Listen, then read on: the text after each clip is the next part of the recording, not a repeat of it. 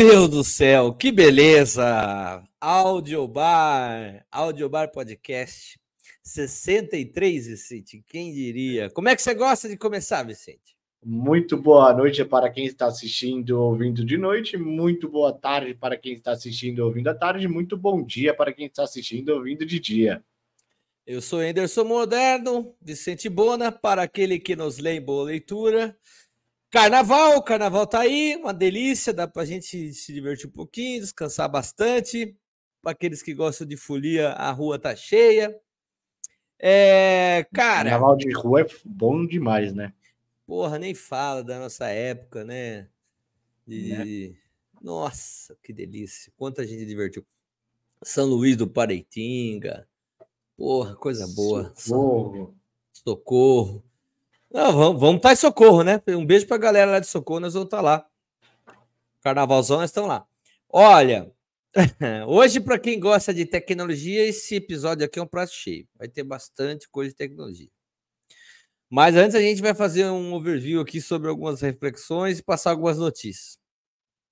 É... Podemos começar já com essa, essa sobre ciência? É, já que a gente está falando de carnaval, nada melhor do que falar sobre toque de pele e ocitocina, né? Ciência, vamos lá. Que beleza. O grande barato de dormir de conchinha é porque você é, acaba se acomodando no corpo do outro numa superfície de pele muito grande. E a gente sabe que o contato de pele com pele leva à produção de uma substância chamada ocitocina. Gosto. Que é a substância do amor. A ocitocina, ela libera, ela quando é liberada, ela faz um vínculo afetivo. Então, por exemplo, é importantíssimo é, não só o dormir de conchinha, dormir de conchinha é o auge disso, desse contato entre adultos, é, que as pessoas se toquem a coisa do abraço. O abraço também é um momento de troca de energia, mas também de contato de pele, que também leva à produção de ocitocina. Isso vai fazendo com que haja um vínculo afetivo real, que independe de sexo. Isso pode ser feito com amigos, isso pode ser feito com, com, com parentes que a gente ama, com irmãos, com sobrinhos, é importantíssimo. As pessoas ligam muita coisa da serotonina, da endorfina. A endorfina, a dopamina, tem uma coisa muito do, do ato sexual em si, né? Do, do tesão. Pô, o cara já colocou o áudio lá em cima, ainda bem que acabou. Ó, Comenta, vai, é ciência. É, é, não, não tem muito o que comentar, né? Esse negócio de. Eu, particularmente, eu gosto muito desse negócio do abraço, de encostar nas pessoas quando eu tô falando para transmitir confiança. Eu acho que pra, até para criar um vínculo ali, eu acho bem interessante é, essa parada de encostar nas pessoas. Você gosta de dormir de conchinha com a rapaziada, é isso? É, olha, não é assim não, hein? Mas Tô perguntando. deixa, eu, deixa eu só fazer uma reflexão aí, né? Já que a ocitocina é liberada no contato, seria a masturbação uma forma de aumentar o amor próprio?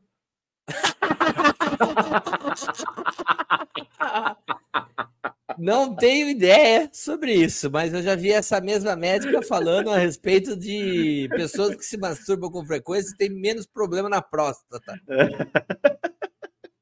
Bem menos. Alguns estudos que ela trouxe diz que se você passar de 21 ejaculações no mês, você não tem câncer. É um bom sinal. Pô. Agora que é carnaval, o camarada começa a dormir de conchinha e acorda como? Porra, o que eu tô fazendo aqui? É isso? Cadê o companheiro, a companheira que, que tava no carnaval comigo? Não, isso quando o cara não acorda, de vez de estar, tá, né? Tem, tem quatro ou cinco, seis de conchinha, um engatado no outro. É. Surubão é... de Noronha. Não, o citocinão, o citocinão de Noronha. Grande citocina. Mas assim, falando sério, citocina é um hormônio importante, né? É o que faz a gente gostar de criança, de, de cachorro, né? De pet. É, é o da ocitocina. Que, aliás, a mulher, quando fica grávida, ela já começa a fabricar mais ocitocina do que o comum, E o homem tem uma explosão de ocitocina quando ele percebe, quando ele presencia o, o nascimento da criança. Naquele momento é pão o cérebro do cara. Muitos homens não conseguem nem explicar a sensação que tem, né? Quando vê o parto. Uhum, é, é aquela sensação. É, não lembro muito, eu lembro pouca coisa do meu parto, acho que pode ter sido essa explosão de ocitocina. É, além dela, do meu né, parto tem... assim, né? Do parto da Heloísa, desculpa. Sim, um beijão para Elo. É, mas é isso, cara. É bacana. Agora é interessante ela trazer essa ideia, essa reflexão, né? Tem muita gente que, que nem ela falou, não tem a ver com sexo, tem a ver com, com... É uma forma de ligação com a pessoa, né? É, é uma forma de você criar uma ligação ali, até assim, uh, devido às proporções ali, você vai ter uma, uma parte de ter uma empatia ali, quando você toca, né? Você tá criando um vínculo ali com a pessoa. É, dormir um agarradinho no outro, coisa louca. Eu vi um coreano uma vez falando na Coreia do Norte que ele, no exército, eles dormiam assim, dentro das cavernas, nos treinamentos, e aí, Coreia do Norte, e para não, não ter frio, né? Para não, não morrer de. Coreia do Sul, né? Porque Coreia do Norte não, não. Notícia. Coreia do Norte. Coreia do Norte. E aí ele percebeu que ele era. Ele tinha essa ideia da homossexual, né? Porque ele tinha prazer em ficar lá, mesmo no frio, todo ferrado, só porque ele estava lá. E se descobrir, ele já escapou da Coreia do Norte. Se descobrisse que ele tinha isso da Coreia do Norte, ele estava morto. ainda mais dentro do exército. Eu lembrei disso. Pancada, hein? Ah, né? Agora você tem que falar porque você não é homossexual. Você só tem uma carga de ocitocina grande. É isso que tem que falar para paz. ah, vamos parar de falar besteira. Vamos ver outra aqui, ó. Tem uma boa aqui também agora. Ciência. Adoro ciência uma espaçonave, custa 12 milhões de dólares. Ela tem todo o controle dos sistemas dela aqui na frente, né? Aquela caixa de equipamento atrás, ali você tem dois sistemas elétricos, você tem dois sistemas de comunicação em VHF para você poder comunicar com a estação espacial. Você tem sistema de aquecimento, sistema de refrigeração. Sistema de aquecimento é elétrico, sistema de refrigeração, você usa várias camadas, né? Você coloca primeiro uma fralda, depois da fralda você coloca um tipo de um macacão de malha fininho para poder proteger sua pele. Em cima daquele vem o macacão de controle de temperatura, de refrigeração, e no meio tem um circuito de água que corre como se fosse um radiador. Aquele monte de caninhos, caninhos. Né, que passa água ali, aí você conecta um cabo que fica aqui num tubo, esse tubo conecta no sistema, uma geladeira que você tem atrás que manda água gelada para dentro. E o aquecedor. Então eles funcionam controlados pelo sistema aqui. Então você regula lá, por exemplo, aqui na frente tem um controle de temperatura. Você regula ali 22 graus, que é o normal que a gente deixa. Quando você entra do lado da sombra, né, você está do lado da noite, a temperatura pode chegar na superfície do macacão a menos 90 graus. Então o aquecedor está funcionando para te manter vivo ali. Quando você vai do lado do sol, a exposição ao sol aquece a roupa até pode chegar uns 80 graus positivos ali. Então entra a parte de refrigeração para manter a temperatura. Então isso é muito importante. Que treta, mano! O pessoal acha que é simples para o cara ir para o espaço, né? É só colocar lá uma roupinha e vai, né? Fora Força G, fora todas as outras coisas que a gente sabe, só a roupa do astronauta já é uma tecnologia embarcada, né? Ele fala no começo do vídeo ali de 12 milhões de reais cada. Isso desse vídeo eu acho que é antigo até. É, não é tão novo. Mas você vê, você tá de um lado da nave. Alguns metros depois, a temperatura é o três, duas vezes, três vezes mais, porque você vai menos, sei lá, ele falou menos 90 para mais 80. Mais 80? Porra, velho. Caraca! É, sei lá, ele zerou e, e, aumentou ali, né? É absurdo, né? Como é que pode, né? Porque né, no vácuo ali, onde não tem nada, ou sei lá, tudo bem, tem aquelas aquele conceito de antimatéria, das partículas escuras, tudo, tudo bem. Mas ali não tem a, a, a, troca de calor entre materiais que existe na nossa atmosfera. Então não tem uma retenção de calor, né? Tanto é mal, né? É, porque de um ambiente para outro, conforme você vai entrando, sei lá, você vai entrar numa sauna que tá quente. Conforme você vai se aproximando da porta, tá, tá tendo troca de calor, de dentro da sauna para os materiais da porta até o oxigênio que tá no, no corredor. Então, gradualmente, o calor ele vai, havendo essa troca, ele vai diminuindo ou aumentando, né? Dependendo do lado que você está indo. Ali não, é abrupto, né? Onde o raio tá do sol passando, ele, a hora que encosta na superfície do seu macacão, ele começa a aquecer. Você tira a mão, tá gelado. É, é, tipo, então é abrupto, não tem essa coisa da da passagem. Mas é, mas você imagina como tem que ficar a temperatura ali da roupa ali, ficar orquestrando essa, tipo, ah, eu vou ficar 22 graus, que ele falou que é normalmente a temperatura que as pessoas deixam, né? Que deve é. ser a melhor temperatura para você trabalhar. E a roupa fica com toda essa tecnologia embarcada ali, orquestrando como se fosse um ar-condicionado ali dos dois lados lá, aquele ar-condicionado é, dual, não é dual zone lá, esqueci o nome do ar-condicionado hoje em dia lá, que deixa sim, temperatura sim. sempre naquele, na, deixa sempre a temperatura ali naquela naquele estado ali, vamos chamar assim. Sim, o que é muito digital, né? Você deixa o número que você quer e ele automaticamente é. controla. Cara, você vê qualquer falha nesse macacão, o cara tá morto. Sim. Qualquer falha... falha no aquecimento no, ou no aquecimento na, ou refrigeração, refrigeração já era. É um ambiente bem hostil mesmo. Sim. Como é que pode? É, e, e, e, aí faz, faz jus dela ser tão cara, né? 12 milhões de reais ali, hoje deve ter alguma coisa de 15 é, milhões não. de reais.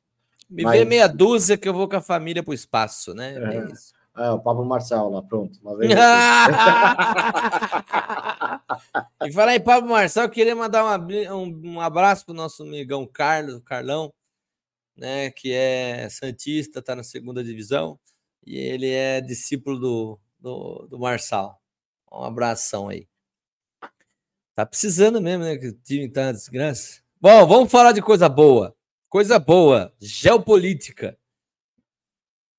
Por que, que é coisa boa? Porque o míssil não acertou. Olha lá. Míssil Houthi passa perto de destroyer dos Estados Unidos e leva a primeira ativação de defesa de curto alcance. Então funcionou. As metralhadoras que ficam no porta-aviões ali, no, no destroyer. Destroyer. É elas que tiveram que abater o míssil. E, cara, foi bem perto mesmo. Foi lá no Mar Vermelho, tá? Então os problemas têm se intensificado. Os rotis não desistem. Destrói bonito, né? Olha, só dá até medo de ver um negócio desse. De acordo com informações recebidas pela CNN, o míssil de cruzeiro lançado pelos Houthis no Mar Vermelho na terça, dia 30, chegou a uma distância de aproximadamente um quilômetro do destroyer dos Estados Unidos. Um míssil a um quilômetro é nada, tá ligado? É, é um... ali pode até ser sentida, né? É um tirinho de espingarda que fala, é, chega é. antes, acho. A notícia foi entregue por quatro autoridades americanas que confirmaram que esse foi o ponto mais próximo alcançado por um ataque Houthi a um navio de guerra americano. Eu não sei qual que é o fim disso, cara, porque com, com os navios ali, essa brincadeira de um ficar disparando, outro ficar... É, que sai, vai sair disso, porque é, Pode falar. Nunca, é, nunca esses navios, navios aí, eles estão sozinhos, né? Assim, por exemplo, tem lá o o que lançam os caças, né? Se não me engano, eles saem com 30 embarcações. Tem as embarcações rápidas, as médias, que aí tem as mais lentas ali. Eles sempre estão num comboio gigante ali. Ah, e aí, isso daí é tudo para proteger lá o. É, a tática do Ruti é se eu, que... se eu destruir um destroyer, os outros vão ficar perdidos, que é tudo embarcação leve. Uhum. E nós vamos conseguir atacar as outras embarcações. Acho que é a tática deles, a ideia é, é essa. Mas, mas, é meio loucura, né? Porque imagina o que tem junto ali. Não tá, os caras não estão sozinhos. A quantidade de drones que tá ali, que estão ali, também deve ser uma coisa absurda. É, Concordo. É, os caras devem estar. Tá, assim, deve ter sido um mérito para eles, né? Não estou entrando nessa parte, mas para eles deve ter sido um mérito, uma Para eles quem? Para os Gutis. Ah, ter sim. chegado o míssil tão perto. Tudo eu bem. Não sei se eles sabem, porque na hora do calor do momento só dá para ver que não alvejou. Ah, não sei se eles sabem. Bem, ele deve saber que a resposta deve ter sido absurda, né? Assim eu imagino que os caras não devem ter falado, ah, chegou um míssil perto aqui, tá tudo bem. Os ah, caras devem ter respondido lá. E aí eles falam, oh, se respondeu desse jeito, então, a gente incomodou. A gente, é, eu tenho visto tanto a Inglaterra, Estados Unidos, tudo fizeram alguns bombardeios Acho que até usando drone ou aqueles. Bom, enfim. é, em algumas bases Houthis em terra, né, onde tinha arsenal e tal. Mas é muito difícil porque é meio parecido com o que a gente já tinha visto no Afeganistão. É muito montanhoso, os caras se camuflam, não dá para saber aonde que eles estão. De cima parece um deserto. Aí os caras ficam escondidos é. dentro de montanha. E fora é... que eles estão invadindo o espaço de um país, né? Soberano, né? Tem essa também, né? Porque os Houthis, eles ficam dentro, se não me engano, da, da Líbia. Da Líbia, não. É. É, ou Líbia ou Síria, alguma coisa assim. Deve ter na reportagem aí. E aí... E eles estão invadindo e o próprio... É na próprio, Síria. Na Síria, é, isso. E esse próprio, próprio país tá meio que fazendo vista grossa, né? Ou seja, os caras não devem ser nem bem vistos na própria Síria ali, porque senão a Síria poderia declarar guerra aí contra a OTAN. Lógico, seria uma loucura, mas poderia, se ela fosse aliada lá, o governo principal fosse aliada, pode ser, fosse aliado, poderia ser que iria para cima, né? É bem esquisito isso, é né, bem cara? Esquisito. É que a gente já comentou em outros episódios aqui. A quantidade de insurgências que, tá, que estão acontecendo no mundo é uma coisa absurda, né? Não é um ponto isolado, né? A gente está vendo cada vez mais conflitos locais ali acontecendo. Por exemplo, esse negócio dessa é, dos Houthis aí.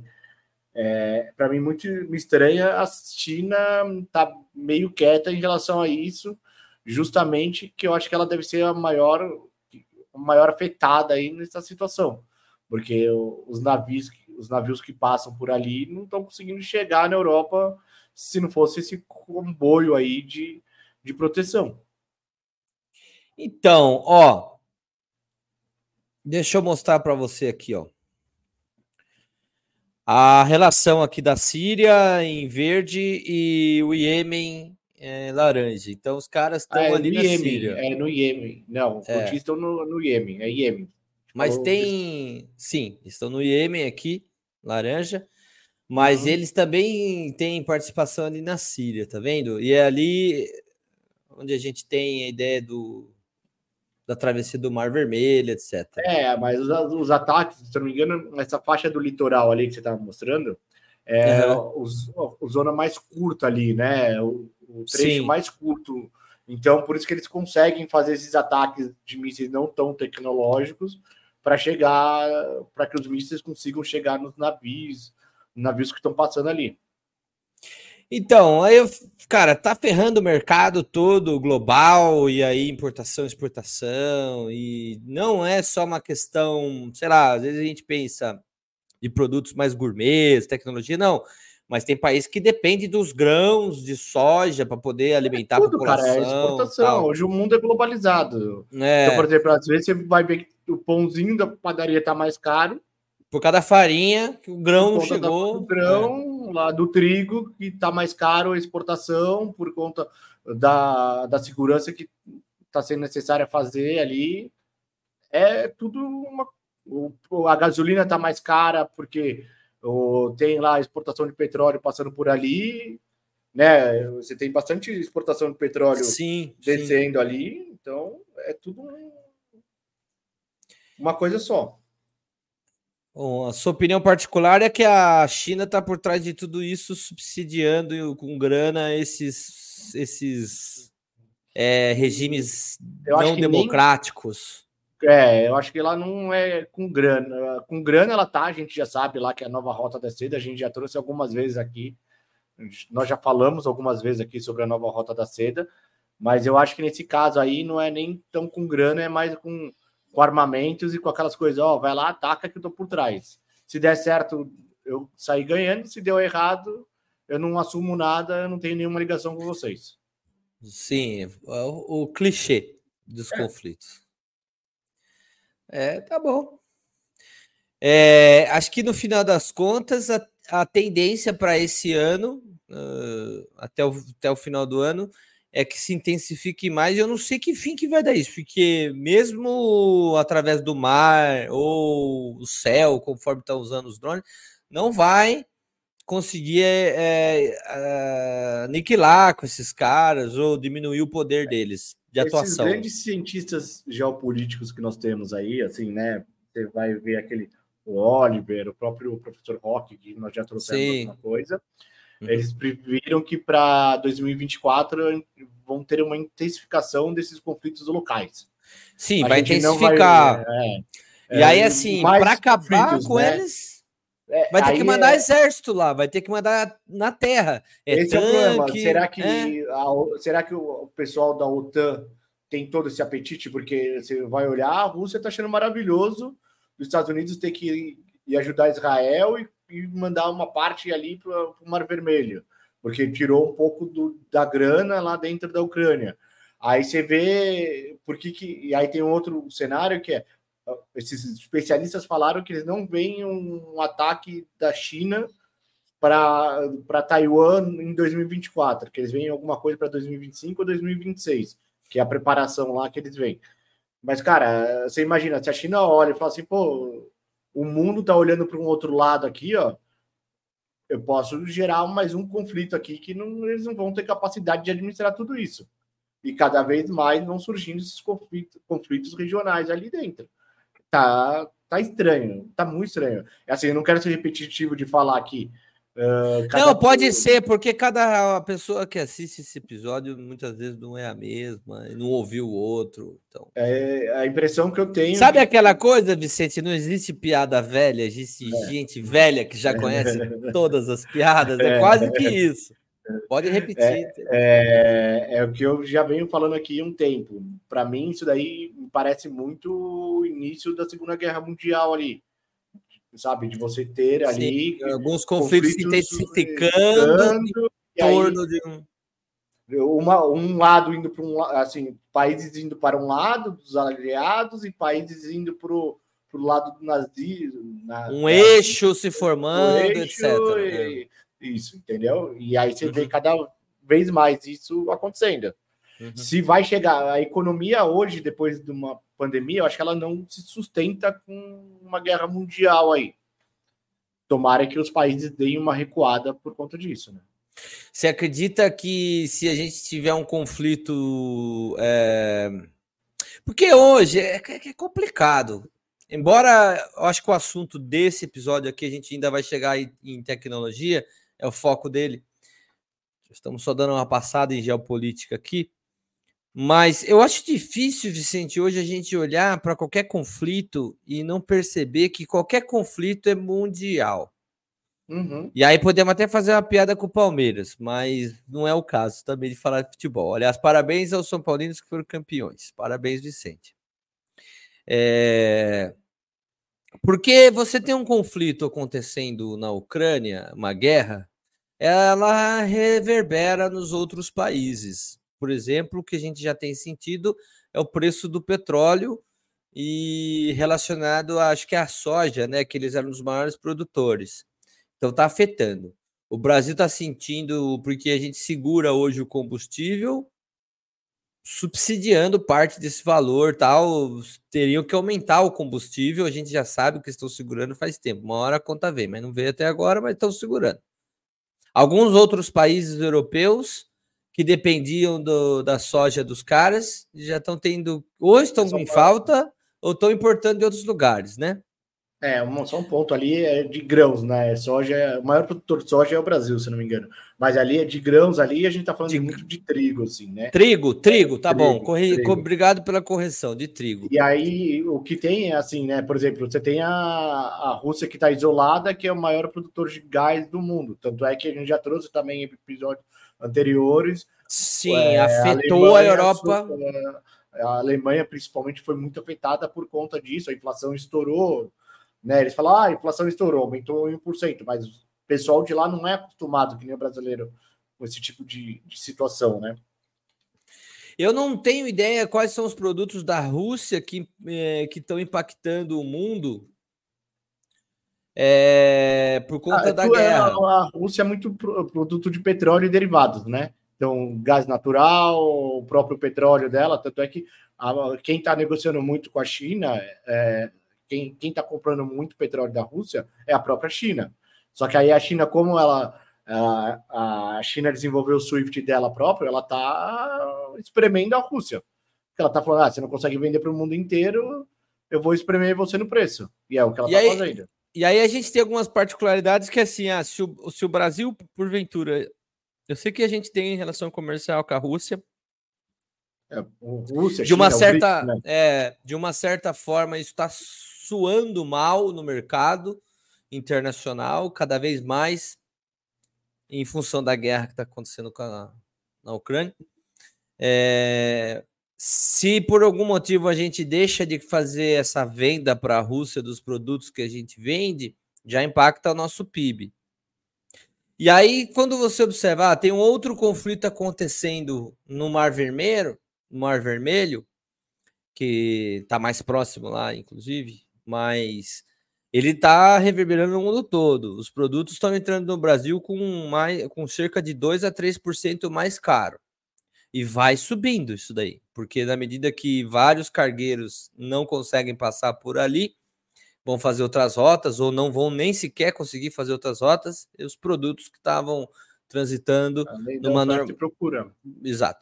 Aí a gente tem alguns conflitos que começam a nascer entre Coreia do Norte e Coreia do Sul, uma das maiores fabricantes aí de processadores e tecnologia e tudo mais é a Coreia do Sul e as regiões ali.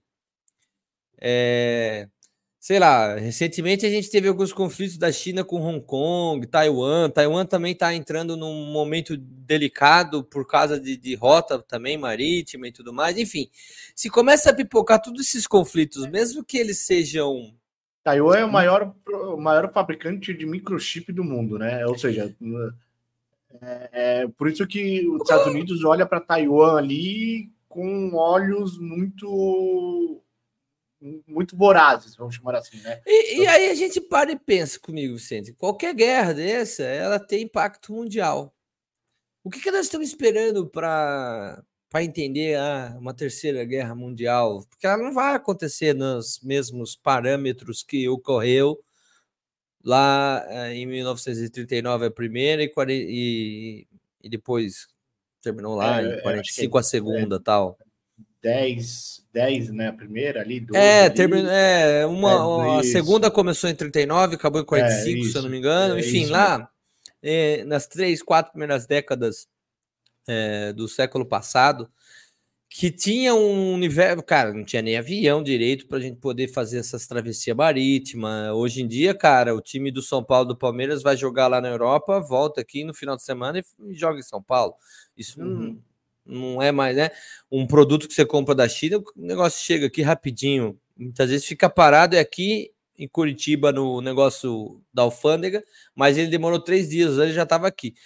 Dois dias ele já estava aqui. Quer dizer, é para mim, todo conflito hoje armado e de guerra, assim, ele representa algo mundial, sabe? Global. É... é porque o, com a globalização que a gente está vivendo aqui, não tem é. como, você tem razão.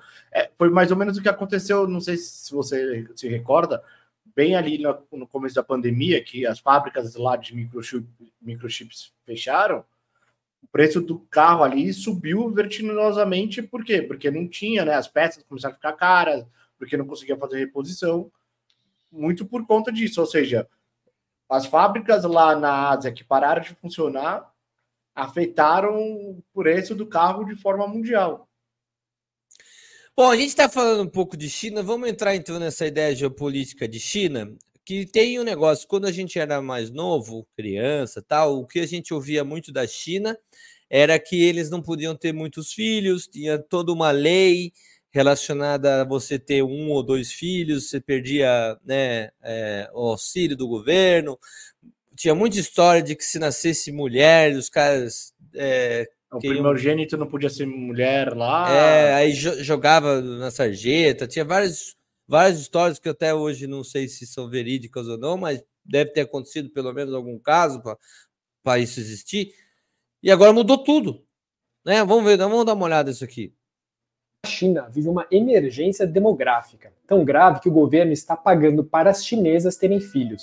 E não está funcionando. Eu explico. A população da China começou a encolher mais cedo e mais rápido do que o governo esperava. O país encerrou 2023 com 2 milhões de pessoas a menos do que no início do ano. Foi o sétimo ano seguido de queda no número de nascimentos. Nesse ritmo, logo faltarão pessoas em idade ativa para trabalhar, colocando pressão sobre o sistema de saúde e de aposentadoria. Pequim quer reverter esse quadro e está oferecendo dinheiro, redução de impostos e casas mais baratas para quem tiver filhos.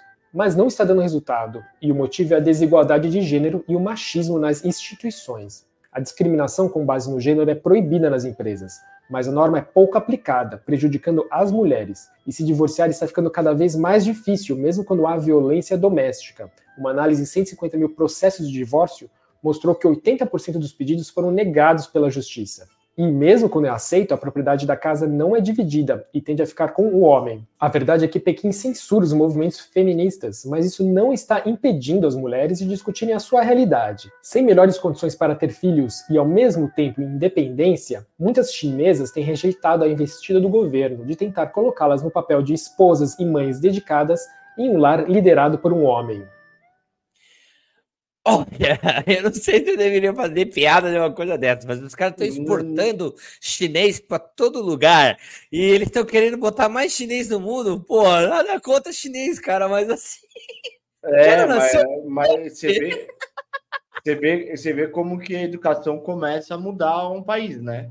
Eles Total. acharam que eles iam controlar lá e começaram a dar educação, e aí no final ó, o que está acontecendo com a chinesa. Fala, não, eu não quero ter filho, eu não consigo nem me separar, para que, que eu vou ter fazer uma procriação com, com esse cara que eu não gosto mais, né? Então, é, não tem é... benefício financeiro nenhum, não tem.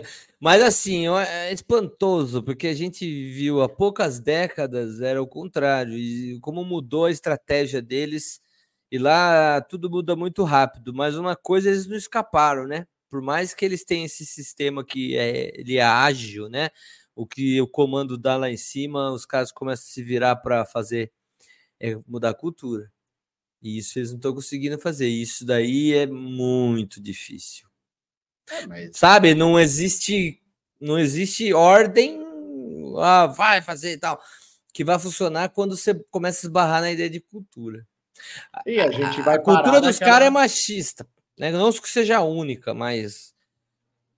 Então eles mas vão ter que acha... mudar vários mecanismos lá para conseguir mas mudar a cultura. Mas você acha que a, a globalização lá não é, é 100% barrada? Lógico que não é. Porque os chineses viajam para fora.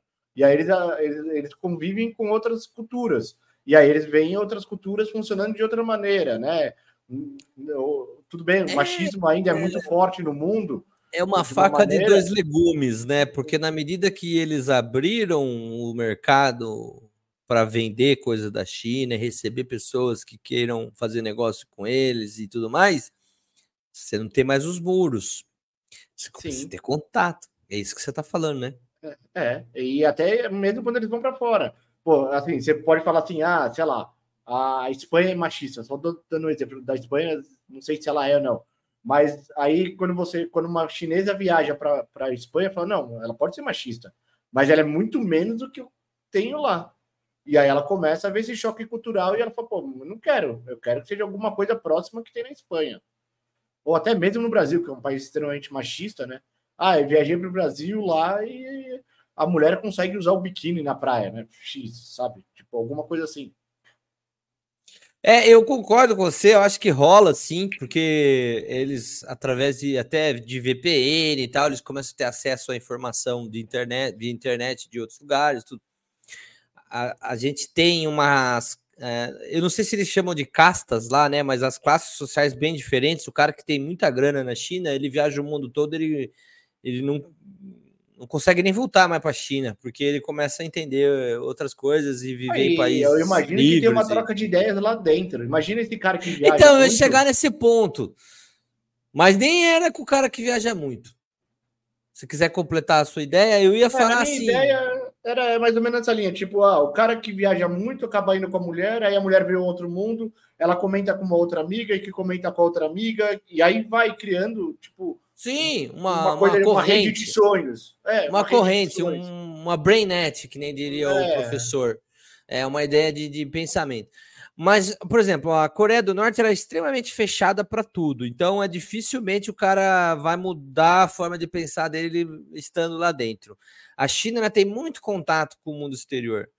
E por mais que você seja um cara muito interiorano na China, que você esteja bem alheio a toda a tecnologia e negociação tal. Eu acho que são coisas de civilidade que as, as, as pessoas sempre sofreram. Só que quando tinham menos pessoas, uh, tinham-se menos casos e, e surgiam menos uh, conflitos. Na medida que a proporção hoje de mulher é muito grande no país, mesmo que ela não tenha contato com o Ocidente, mesmo que ela não tenha contato com nada, tal, é, só de olhar para dentro ela percebe: eu não aguento mais apanhar do meu marido e eu sou obrigado a ficar com ele, eu não vou engravidar, é, que é aquilo que você estava conversando. Né? Então começa a juntar tudo. Né? Não é, é só uma, um é fator externo. Eu né? também, assim, eu concordo, é verdade. Não é só o fator externo, né? Tem a parte interna lá que vai criando também essa rede. Essa Casca, rede, né? É, vai falando pô, sabe, né? A mulher tem, tem esse, entre aspas, esse poder de falar, não, na teoria, né? Não, tem uns amigos nossos aqui no Ipiranga que se morasse na China ia ficar doido. O cara não poder separar da mulher, o cara tá lascado. que os caras mais reclamam para nós é isso. não vou tentar nomes, a gente não trabalha com nomes, mas esse corte, ó, a gente vai lá e vai mandar para os caras lá no grupo, é. com certeza. Cada um sabe do quem está falando. É. Olha, vamos ver aqui outro assunto agora. Esse é bom. Política, já que a gente estava em geopolítica, vamos a terras tupiniquins. A gente já chega em tecnologia.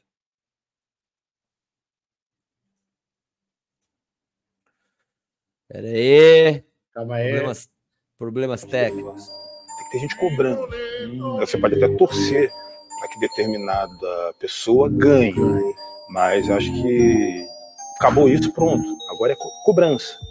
Se for torcer para o político como se torce para um time de futebol, para uma escola de samba, mano, ele Dá não vai ruim, mudar né? o seu jeito. Interessante. Cara, esse vídeo deveria estar incrustado na mente de todos os brasileiros no, no momento atual que a gente está vivendo. Você pode é. até torcer para que ele ganhe, mas depois que ele ganha, você tem que cobrar ele e não ficar torcendo para o time de futebol, porque daí é. você fica passando pano, né? É, é ditador, você está criando um ditador, tudo que ele fizer tá certo. É. Ah, mas ó, não pode fazer isso senão o outro lado volta. Não mas pode você não acha que... senão o outro lado volta, né? Essas coisas. É o MV Bill o nome desse cara, né? MV Bill. Eu não sei que banda ele toca. Né? Ele é MV hoje... Bill, ele só. Não, digo, que banda ele toca no sentido político. Eu não sei qual ah, é a ah, opinião. Eu acho opinião que ele é, dele. é, eu acho que ele é petista. Acho, acho. Não faço ideia. É... E de qualquer forma, é... eu acho que existe um ponto mais complicado nisso, porque embora eu acho legal a ideia dele, é, deveria ser assim, né?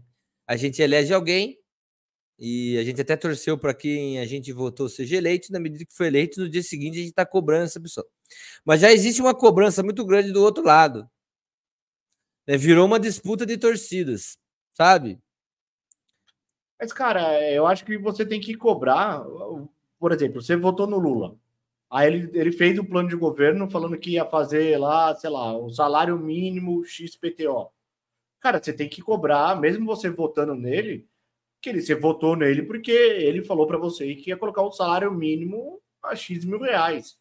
Você tem que cobrar ele, que ele prometeu durante as promessas de campanha, tem que cobrar ele quando ele fez as promessas de campanha, que ele falou que ia ter isenção de, de imposto de renda quem ganhasse. Que ia ter picanha. Foi que ia ter que picanha, para todo mundo. Sabe, qualquer coisa. Cara, eu acho que você tem que cobrar dele, porque se, se você votou nele pelo que ele tá falando para você, você tem que cobrar dele, falando, amigão, tá bom, eu votei em você.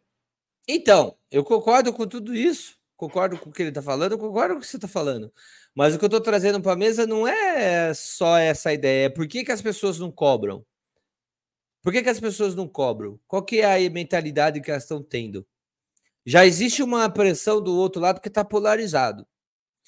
Existe uma pressão já, uma cobrança natural de meter o dedo na cara. Se fosse o meu político que estivesse fazendo, era bom. Como é o seu político que está fazendo, não é. Você concorda com isso? Que isso ocorre. Concordo. Dificilmente uma pessoa fala assim, uma pessoa que ela votou no Lula, dificilmente ela vai concordar com uma atitude do Bolsonaro.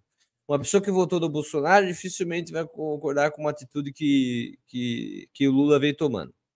E aí a gente pode até entender que por trás dessas duas figurinhas tem partidos e um monte de gente. E tem a galera que está tramitando entre um e outro, não importa E quem está no tem poder. aquela galera que está manipulando isso daí, que ela está fomentando esse- essa polarização. É, mas é, é nesse sentido que eu quero que é, Mas é, essa reflexão. fica no meio, né? Na verdade, deve- todo mundo deveria não ter político de estimação. É isso, mas é essa reflexão. Não importa, Mas- cara. é, se eu votei no Lula porque ele prometeu que ele ia me dar picanha, né? A famosa piada, pô, eu, tinha que, eu tenho que cobrar. Era piada? Não sabia que era piada? Não, tá lá na promessa de campanha. Pô, dele. a carne tá cara pra cacete. Tá, tá. Hoje você não consegue comprar picanha por menos de 200 reais, mas tá suave, viu, Lula? Tá barata a picanha. Carne, não precisa nem ser picanha, cara. Carne mais É, que A gente barata. tá falando da, da picanha do exemplo. né? Sim. Só tô loucubrando. O que é que não tá caro hoje, né? É. Uma sacola de 100 reais hoje não, você carrega numa mão. Você carrega no dedinho, vai mudando. Obrigado, tô fazendo academia, ainda bem que você notou. Ah, não. Por falar em dinheiro, ó, quem tá preocupado com dinheiro ultimamente. É o próprio Marçal. Não, não é, Nossa. Olha, eu, eu confesso que tínhamos aqui uma matéria e ela sumiu. Vamos ver aqui. Achei. Pronto. falhas técnicas. Ó, falha técnica. Ó, quem tá reclamando de dinheiro aqui. Sai fora. Dudu denuncia golpe de 18 milhões. Polícia investiga ex-braço direito de jogador do Palmeiras. Pra quem não conhece o Dudu, que joga no Palmeiras, tá machucado, não tá jogando. Perdeu 18 pilas, 18 milhões. Documentos indicam movimentação irregular na conta do atacante e através de assinatura falsa. Thiago Donda é citado como possível responsável pelos desvios. Mas o que me chamou a atenção não é uma pessoa próxima do cara, ó, esse cara aqui, ó, que tá dando joinha. Tá ligado a ele nesse nessa ideia de ah, o cara é meio que empresário e tal, quê. É que tem cartório envolvido, 19 cartório de São Paulo, e através das nossas fontes seguras de pessoas que trabalham em cartório, eu fiquei sabendo que ali estava sem uma pessoa fixa, tal, tá sobre sobre gestão aí direto do governo e tudo mais. Meu, e o- beleza? O Banco do Bradesco, cara, tá envolvido. Gerentes do Banco do Bradesco. Então, essa notícia, quando ela veio à tona, me parece que é uma jogada dos advogados do do Dudu de botar pressão no- na- nas instituições, principalmente do Bradesco, porque foi falha. Cara, assinatura falsa, as instituições vão ter que bancar esse risco aí.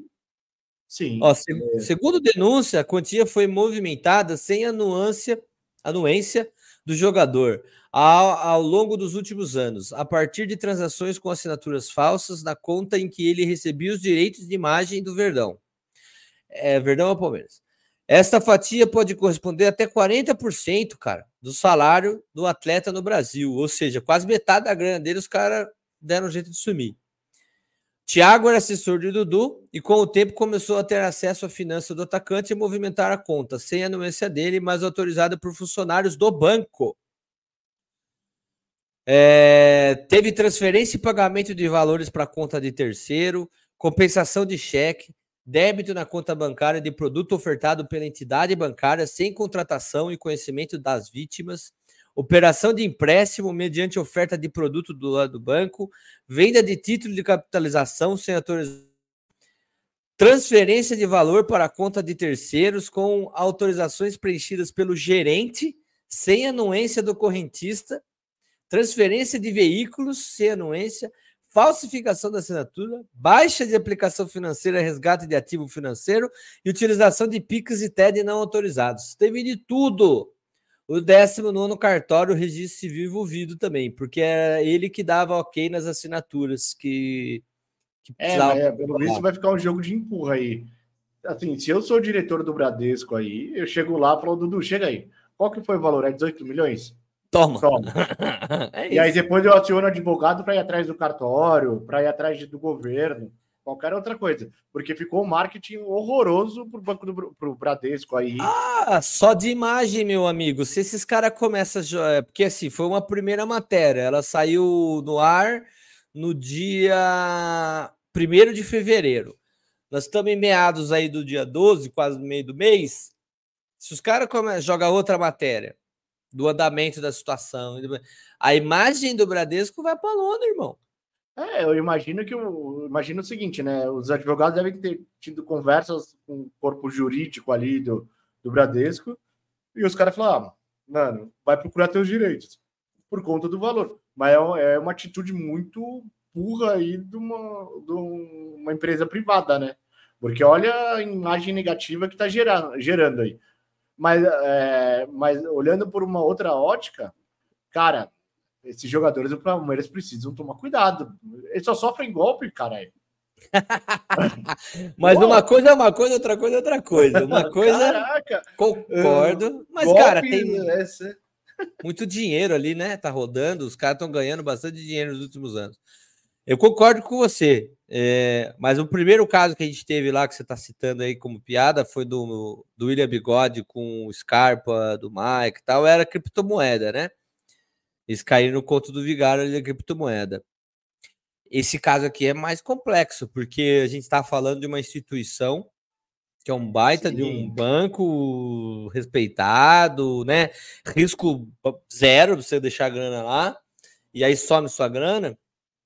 É com golpista sabe, manipulando as contas e tal, e você não percebe. Você um não, vários, né? Porque pelo é, visto, vários, porque se tem sim. participação de gerente, você acha que ele não mordeu? Lógico que ele mordeu. É claro. Deve ter sido mais de um cara ainda envolvido, porque é, estava na matéria. Não, ele não fala que foi o gerente, ele disse que tinham gerentes.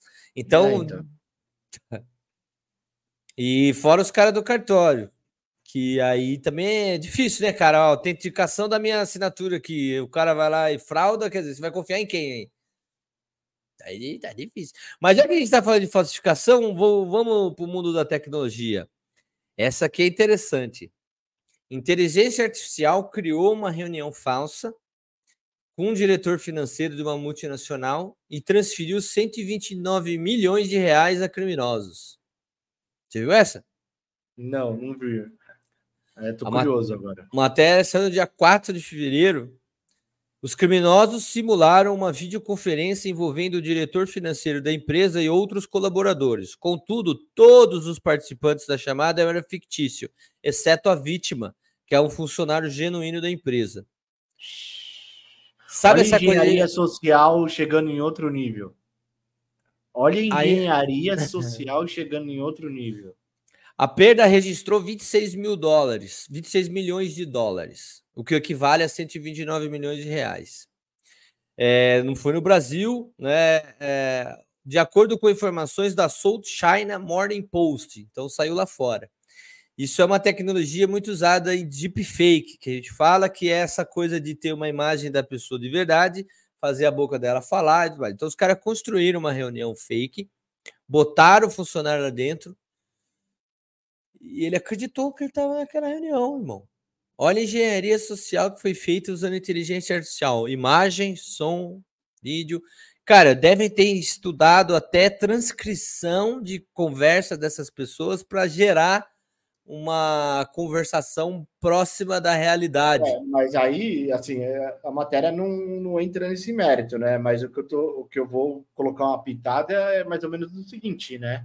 O, eles sabiam que existia lá um limite que esse funcionário conseguia operar. É, real, tem, os caras tiveram informação de Sim, dentro. Informação privilegiada, lógico. os caras tiveram acesso. Ó, tá escrito assim aqui, ó. O departamento financeiro da empresa recebeu uma mensagem de phishing, supostamente do diretor financeiro sediado no Reino Unido no início de janeiro, conforme relatou o jornal. Até o momento, a polícia não divulgou informações sobre a empresa ou os funcionários envolvidos. O que parece nesse relato do, da China Post aqui é que, através de phishing, eles conseguiram acesso aos, da, à empresa, de um cara do financeiro no Reino Unido, e a partir de então eles foram mapeando transcrição de vídeos conferências, capturaram as imagens, verificaram quem tinha acesso ao que, e provavelmente tem lá o, os sistemas que rodam os acordos, né? Que tem esse tipo de trava que você falou, quanto que ele consegue é, as alçadas de, de valores. Alçadas ali. de valores. E com base nisso, eles falaram: o cara que tem mais alçada é esse cara aqui, o chefe dele é esse, vou montar. Montaram a videoconferência, apareceu na agenda do cara, o cara entrou, falaram, pediram e tal, disse amém, foi lá e fez. Olha que loucura. Olha o nível que chegou. Provavelmente é um primeiro experimento. É, é. certo. Daqui a pouco os caras embarcam isso aí num sistema e eles vendem para os golpistas. Tipo, você paga uma mensalidade para você ficar dando golpe nos outros. tá ligado? Você acha que isso não existe? Lógico que existe. É lógico que existe. Tá aqui, ó. A IA falsifica documentos e consegue enganar até verificação usada por bancos. Então, essa última que a gente comentou, que o cara criou uma, uma, uma sala de reunião virtual e enganou e tudo mais, ainda não está comercializada, mas a de documentação já está. Uh, o site diz usar redes neurais para criar imagens de documentos. Corretora de cripto aceitou carteira de habilitação falsa na hora de abrir a conta. Então, negócio aqui é um site que ele veio oferecendo o serviço de gerar fotos de documento falso usando rede neural por 15 doletas, cerca de 75 reais em conversão direta. Entre as criações estão carteiras de habilitação americana, passaportes. Falsificações convencem empresas financeiras que uh, aceitaram as imagens aí ao longo do, do tempo como verificação de identidade para abertura de contas. Cara, era óbvio que isso ia acontecer. Porque boa parte das verificações de documentação é feita hoje por inteligência artificial. É, é isso que eu ia falar, né? Os sistemas de OCR aí que estão no Sim. mercado, uma boa parte deles, eles têm tudo um código aberto. Então, se os caras sabem como que funciona o OCR, eles conseguem fazer um documento que o OCR valide. É, a engenharia. É meio que, sei lá, eu tô, eu tô criando imagem tão realista que a inteligência artificial do outro lado tá entendendo que é e acabou. Quer dizer, engenharia reversa é usar da mesma tecnologia que, vê, que valida para falsificar. E o mais interessante não é nem do ponto de vista de como que os caras estão fazendo, que nem você comentou. Você é. Não, mas... É que eles comercializaram o golpe. É. Você, paga, você tem uma conta lá, você paga 15 dólares e falsifica documentos. Ou seja, daqui a pouco os caras lançam mensalidade, igual Ó, tá falando. E eu vou lançar a braba aqui. Você quer saber como começou isso daí? É. Alguém chegou num tester lá e falou: Cara, pô, tá difícil da gente ficar passando, arrumando documentos para passar pelo OCR lá, que a gente tem que ficar passando. Faz o seguinte: desenvolve alguma coisa que que passa pelo OCR. Aí os caras olharam e falaram: Meu, isso aqui ficou bom. Calma aí, ó. Foi isso. Pronto. Só foi para gerar massa de teste.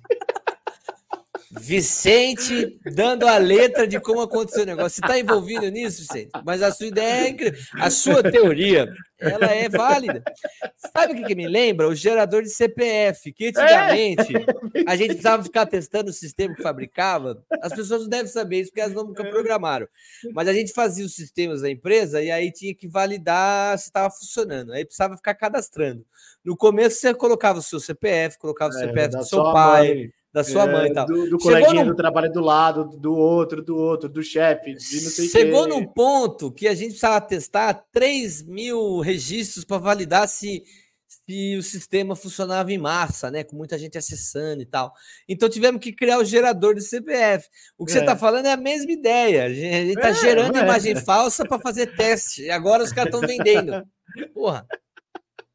É isso. Dois mais dois são quatro. Não tem como não ser. Cara, nada se cria, tudo se copia, né? Aí você vai ver o cara tem uma conta no PayPal, tá ganhando 15 dólares por documento falsificado. Você vai prender um maluco que tem 22 anos de idade, trabalha na empresa, é, é tester. É isso mesmo. É bem isso, cara. Olha, embora embora eu acho que esses problemas de tecnologia eles ocorram, e você vê uma reunião falsa, não significa que você não, possa, você não deva, não deva mais usar videoconferência. Significa que você tem que aumentar a sua a cyber segurança, cyber security. Tá Treinamentos, né? Por, Também. Para evitar o phishing ali, que nem falou na reportagem. Sim. E da mesma maneira que, ah, então, você não deva abandonar a tecnologia só porque está começando a nascer cada vez mais é, fraudes em torno da tecnologia. É, mas, por exemplo, eu duvido que, por exemplo, esse essa reunião aí que criou, que tenha conseguido disparar do domínio, a reunião tenha vindo do domínio do ah, da empresa. Dá, ah, vou entrar no tecnês, não vou é, entrar no mas... tecnês. Às vezes, os caras conseguiram... Já, o episódio é muito de tecnologia e tal, mas é isso que eu tô falando. Tá bom, bem vamos lá difícil, então.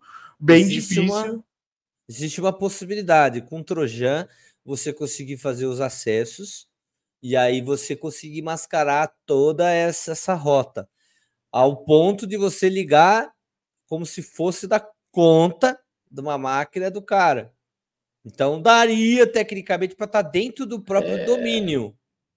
É, daria, mas aí, bom, se a gente for, é que a gente vai entrar muito em tecnismo, mas aí, por exemplo, ele teria que ter o usuário e senha do, do próprio diretor ali financeiro, entendeu? É, Como é, tudo hoje é, SSO, é mais difícil.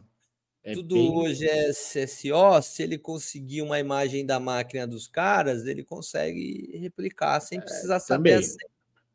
Mas aí, essa empresa aí, que, pô, uma empresa que, que uma pessoa consegue movimentar 20 milhões de dólares e não tem umas, um, um, vários ah, gatilhos, cara. várias não é gatilhos, várias camadas de cyber de segurança. O problema é isso. O problema tá que os caras, através de phishing, conseguiram acesso de um cara do financeiro top que trabalhava no Reino Unido. É uma multi, ou seja, era um login que tinha acesso a muita coisa. E aí, quando esse. Esse é o lance, né? Sabe, o login de patente alta? Uhum. Quando você pega aquilo ali, é como se tivesse invadido antigamente invadido o cofre do presidente, tá ligado? Ali. É. Aí chegou no patamar. Que, porra. É, mas você viu que eles não chegaram num cara que era top, né? Porque eles tiveram que fazer uma reunião através de inteligência artificial para que esse cara que tinha uma alçada alta liberasse a grana. Dá para ver ali na matéria. Acho, ali. acho que eles fizeram muito inteligente a ideia, porque eles descobriram um funcionário que se ouvisse o chefe falando, faça, ele ia fazer, é, é, e ele tem todas as contas do banco, aí eles não precisam fraudar o banco. Eu vou é. enganar o cara. É igual Mas aquele é... golpe do cartão, tá ligado? Eu não preciso enganar o banco, eu vou enganar o cara que é dono do cartão a passar o dinheiro para mim. Mas é por isso que eu acho que que foi nesse, nesse sentido que eu falei de do e-mail não, não ter sido disparado através do domínio, entendeu? Porque os caras não conseguiram chegar no, no diretor lá. Entendeu? Pode ser, só é, comentei. Minha, a, não, a minha, o que eu entendi, o que eu entendi da, das vagas informações que tem ali, Sim. é mais ou menos nesse sentido, entendeu? A polícia está abrindo tudo, isso saiu na 404 mídia lá do, do Reino Unido é, 404, né, que é o número 404 é o número é. de erro na internet, né, quando não cai em lugar nenhum. HTTP 404. É. é. Não tem muita informação, até porque se tiver bastante informação, a gente está replicando como fazer o modelo operacional do golpe. É. Então, não vai ter mesmo. Mas em termos práticos, embora você esteja certo, a probabilidade disso não ocorrer dentro do domínio é grande, ainda assim daria sim para os caras ter feito o um negócio daria. por dentro do domínio, dado. Cara, se o cara conseguiu fazer toda essa reunião tal, estar dentro do domínio é só mais um detalhe que qual é o apetite. É, é que aí isso, mas aí você começa a ter muito. Eu acho que eles só criaram inteligência artificial porque você consegue aí. Eles falam, pô, eu não tô conseguindo quebrar a chave do diretor financeiro lá. Porque se eles tivessem conseguido quebrar a chave do diretor financeiro, eles mesmos criariam lá um, um robozinho, entraria dentro do sistema e, e liberaria o valor muito superior. Ah, não, mas a gente conseguiu a senha do, do cara que tem uma alçada bacana. Ó, se você pensar que às vezes o cara, para fazer a transação bancária, ele tá usando o sistema do banco, tá colocando digital e algum equipamento e tudo mais para fazer a assinatura digital e isso aqui, foi bem inteligente o que os caras fizeram, Foi. porque, porra, é mais fácil enganar um maluco numa videoconferência e o cara vai lá e faz, e a empresa só vai descobrir, cara, sumiu dinheiro, mas foi o fulano que fez, mas não é fraude, é fraude, né? Pô, mas tem Aqui, a ó, tem, uma, tem a reunião aqui. Aí o que, que o cara sabia do security foi? Pô, mas você entrou numa reunião que não era nem do nosso domínio, velho. tá lascado. Me ajuda, né? É justa causa, Vicente? É. Não, não é nem, é nem demissão. Será que não? É, não, phishing não é hoje em dia, porque a empresa não deu, não deu treinamento, subsídio pro cara identificar. Ah, que não- duvido. Ah, bom, não sei. Aí teria que trazer um. É, Aco- Aconteceu lá fora, não sei como é que é a lei trabalhista lá fora. Entendo Uhum. o que você está falando aqui, faz sentido, mas, cara, você tem aqueles termos que você assina, ó, obrigado a fazer o treinamento, agora você assina esse termo tal. E aí, cara, Não, É. dá, dá, dá para o cara colocar uma demissão ali e tal, isso aqui, mas eu acho que a empresa vai mais na linha, tipo, foi uma falha nossa como 100%, entendeu? Porque você deixaria um cara desse. Um cara, não é nem questão de deixar um cara desse trabalhando, não. Você sendo essa pessoa, você teria coragem de voltar a pisar na empresa e todos os seus colegas te olharem e falar assim, cara, foi você que. Deu com a porra toda. tem tanto caso, ainda tem o caso do Deutsche Bank lá, que o maluco, o, o analista júnior conseguiu transferir 2 bilhões de euros para um cliente, só que era para o próprio cliente do banco. Você sabe dessa história? Tem uma história do Deutsche Bank que um analista júnior era para transferir 2 milhões de 2 milhões de euros para um cliente lá, né? Tinha que fazer uma transação de 2 milhões de euros. Ele errou a quantidade de zeros e transferiu 2 bilhões de euros. Só foi perceber isso no final. Falou, pô, tá faltando 2 bilhões de euros aqui. Como quem fez? Você imagina, o cara tinha uma alçada, ou sei lá, se não tinha, várias pessoas aprovaram, para o cara, analista júnior, conseguir transferir 2 bilhões de euros, cara. Às vezes o processo é falho É da empresa. Esses processos engraçados, sabe? Porque tem alçada, chega 30 mensagens, o maluco dá ok, ok, ok, ok, ok, Não, ok, é, ok. também. não adianta nada. Ó, o que, que eu tava comentando é o seguinte: embora a tecnologia tenha todas essas fraudes que a gente tem observado, é, elas estão crescendo cada vez mais, e são fraudes que ocorrem muitas vezes, até que nem a gente comentou agora, com um cara lá de uma empresa, mas o que tem de maquininha, né, de, de cartão e tudo mais. Mas olha o recado que esse cara dá aqui, que interessante, ó.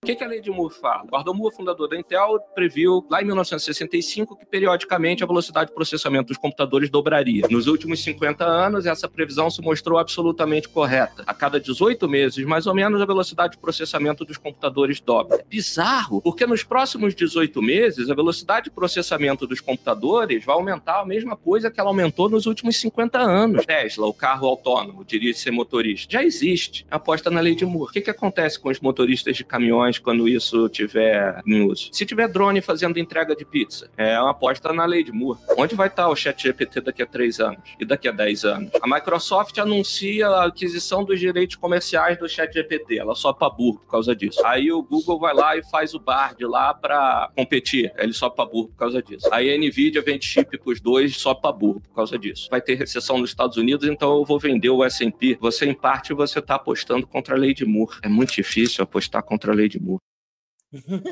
Olha. Cara, que, em outras palavras, o que ele quis dizer, se você apostar contra o óbvio, você vai perder.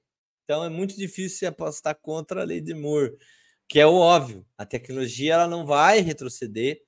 A tendência são trabalhos que você exerce hoje através de ser humano ser totalmente substituído por robôs. E se você apostar contra, você vai perder. É simples assim, ou seja, por mais que tenha ido fraude, que tem o um mercado, que talvez ah, aqui no Brasil, né, uma realidade brasileira, do pessoal que está escutando a gente. Aliás, a gente não comentou hoje, né? A gente está transmitindo para o Spotify, para o Google, para o Apple, o cara que chegou hoje está ouvindo a gente, não deve saber, mas nós estamos em toda a plataforma aí. Que não é só de vídeo, é, muitas vezes, de, aliás, é só de áudio, não é com vídeo. Mas, ô Vicente, apostar contra a tecnologia na ideia de, cara, uma lei vai assegurar que eu não vou perder o domínio do meu negócio, né? Não vão, nunca vai deixar de existir caixa de supermercado porque o sindicato não vai deixar, ou nunca vai deixar de existir tal coisa, caso aqui, aqui no Brasil vai demorar para chegar. Esse caminhão autônomo, ah, vai ter sempre aqui no Brasil, ah, duvido um robô dirigindo essas estradas.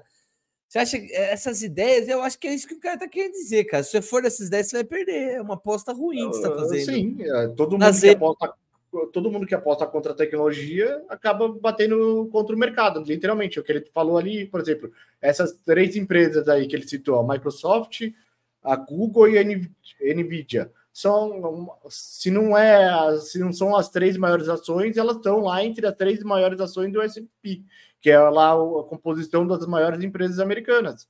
Sim. Cara, você está apostando contra os Estados Unidos. E você apostar contra os Estados Unidos é difícil, cara. Você tem que ter é. bagatela. É que nem aquele. É assim, é diferente lá o cara lá do. Diferente é aquele cara que gosta de apostar contra as empresas e tá apostando contra aquela empresa do Shake lá, que eu esqueci o nome. Um bilhão de dólares lá. Não, é diferente. É uma outra situação. Sim. Mas diferente. você apostar contra essas maiores empresas, cara, ah, você vai quebrar. É, é tipo é, dar murro em ponta de faca, você vai se machucar. É, é bem simples. A Ford no Brasil, ela deixou de fabricar carros no Brasil, passou a fazer só montagem, igual os chineses. Tá ganhando dinheiro. Então ela parou com aquela ideia de bater de frente, com a ideia de ah, vou sustentar a, fabricação inteira. Não, cara, vem tudo meio que pronto, os módulos, monta aqui só para tropicalizar o, o, produto, né? Só para para nacionalizar o produto e vende. É o que os chineses fazem. E tá ganhando dinheiro, tá feliz da vida. às vezes e os caras fazem conta, porque ah, quando eu faço isso, eu tenho uma isenção IPI lá, tal, não sei o que, que faz com que meus carros cheguem mais baratos e eu consiga vender mais. Porque se não tivesse isso, não tem dó, não. Eu, ó, é, se é mais barato eu produzir 100% e entrar com o IPI elevado aqui, beleza. Vou fazer. Ó, fazer. outra, na mesma linha, a BMW, o que a BMW fez? Ela verificou que a Tesla fabrica de uma maneira mais eficiente, mais barata, usando robô. Olha o que a BMW fez. Ela está apostando agora em robô humanoide para aumentar a produtividade, segurança e fábrica. Olha os robozinhos. Empresa de robótica Figure Eye. Filmou aí uma, firmou uma parceria com a inova, inovadora para integrar robôs humanoides na fábrica da montadora de veículos em Spartanburg, Carolina do Sul, Estados Unidos. Se der certo lá, vai espalhar para o mundo inteiro. É, não sei onde a BM tem tantas fábricas de montagem, mas, cara, a montagem que é ainda mais fácil do que a fabricação, porque é só modular, é, vai ser só robô que vai trabalhar naquilo, velho. O robô tem 1,70m de altura, mão com cinco dedos, é capaz de realizar tarefas físicas complexas. Mas só, só, só colocando um adendo, tá, irmão? A gente está falando de robôs humanoides, porque a grande maioria dessas fábricas hoje já são com robôs, só que não são os humanoides, eles são com aqueles braços robotizados lá, que eles já montam um carro quase que 100%. Perfeitamente vai avançar a ideia de, de. Porque assim, ah, tem trabalhos delicados que eu só posso fazer com, com o ser humano, né? Que eu só consigo fazer através de, de ser humano, sei lá. É... Uma máquina de café, quebrar um ovo tal. E aí esses robôs já estão fazendo. Fazer a própria segurança da fábrica, por exemplo, precisava contratar pessoas para fazer segurança, para ficar, não preciso mais. É doideira isso, cara. É, mas eu fico me perguntando, porque hoje em dia ainda tem fábricas, se eu me engano, por exemplo, acho que é uma fábrica da Bentley, que ela continua sendo 100% manual. Não tem nada de robô na linha de operação. É assim, vem lá os módulos e aí os próprios funcionários vão montando, é, vão montando. É, eu fico imaginando até quando que essas fábricas vão ficar lutando contra, mesmo essas mais caras aí. Então, o que acontece. Deixa eu apertar pausa aqui. O que acontece na prática é que a própria BMW ela sucumbiu à ideia por causa de grana. Um diretor visita o outro, deixa eu fazer um benchmark uhum. aqui, deixa eu dar uma olhada como é que você faz. Pô, bem mais barato, já era. Não, não tem conversa. É, o famoso É, ROI.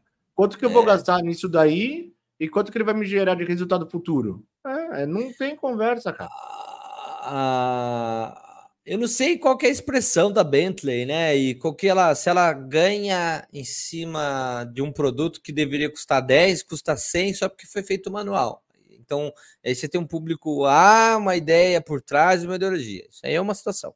A outra é, tipo, os mesmos acionistas e os mesmos proprietários da Bentley têm é, é, outras fábricas que fazem veículos massa.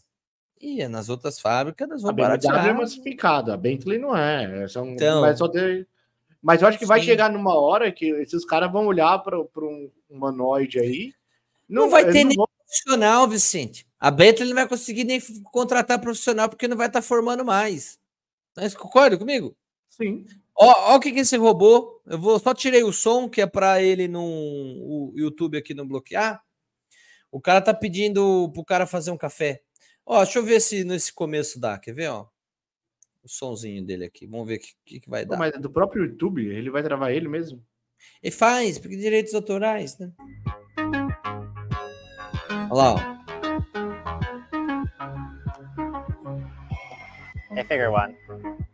Can you make me a cup of coffee? Figure One, faça para mim um café. Olha lá. O robô acabou de olhar para a cafeteira na frente dele. Colocou a cápsulazinha. Fechou. Apertou com toda delicadeza o botãozinho. E parou. Tá feito o café. E aí você vai falar, ah, porra, pô, legal tal, mas ele é meio, meio mecânico. Ó, Aí dá vai uma melhorar olhada. com o tempo. Não, vai vendo, ó. Tem de- a fábrica, essa aqui é da fábrica chinesa, ó. Se liga. China apresenta novo robô humanoide avançado que promete ser melhor que o Tesla Bot de Elon Musk. Um mistério ronda Mark Zuckerberg, que está construindo um gigante bunker no Havaí, assim como fazem outros bilionários. Não vamos falar dos bilionários. Se liga Já nesse outro aqui essa parte do bunkers aí. Já. Ó, se liga nesse outro aqui, ó. Esse é o do Elon Musk, Bumblebee. Isso foi em setembro de, de 2022. Optimus Gen 1, março de 2023. É, ele tá vendo muito Transformers, hein? É, a ideia acho que era um pouquinho essa no começo.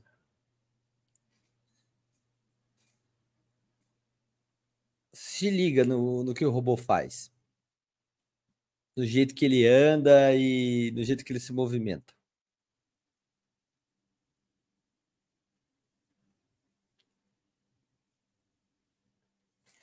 É muito louco, cara. Pô, mas o Elon Musk tá, eh, ele tá in- in- investindo tanto nesse tipo de coisa. Aí parece ele um veinho fica- andando na fábrica. É, Não, parece E um é- veinho andando. é, e, mas, e aí ele depois ele fica dando declarações que ele fala que a inteligência artificial é o maior risco da humanidade. Cara, eu não entendo essa dicotomia de discurso Não, dele, eu sério. não- acho que não é um discurso. Acho que o direcionamento dele é bem claro. Ele está usando amplamente inteligência artificial, tanto nos veículos quanto na força de trabalho, hum, tudo quanto é coisa que você possa imaginar. Da outra empresa dele também que tem foguetes e tudo mais. Eu acho que quando entrevistam ele, ele fala a respeito dos problemas. Ó, o negócio pega um ovo, tem sensibilidade na ponta dos dedos, não quebra o ovo. Aí eu falei, cara, mas ainda não tem um videozinho que mostra o bicho funcionando. Olha esse, ó. Se liga nisso aqui, ó. Ó que louco.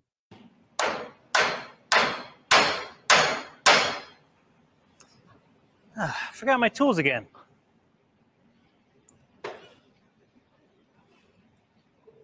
Pera aí, deixa eu botar numa numa escala aqui melhor de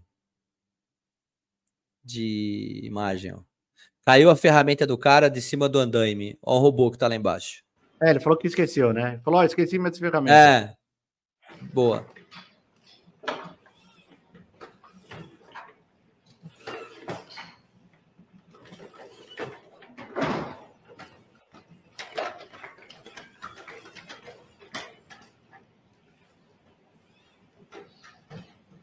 Olha a mobilidade desse robô, meu irmão. E a rapidez que ele executa. Olha isso.